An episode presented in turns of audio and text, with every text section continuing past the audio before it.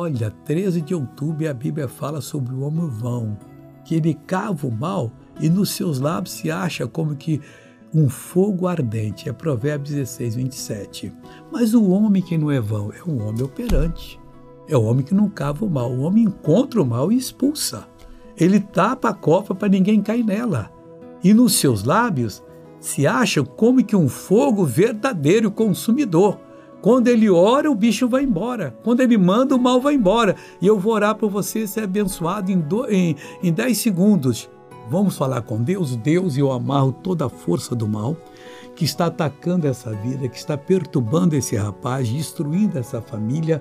E eu digo: esse mal, você vai embora, você não pode continuar mais, você está amarrado, você está vencido, você perdeu a batalha. E em nome de Jesus, solta essa pessoa para nunca mais é, voltar e ela fica livre agora, em nome de Jesus.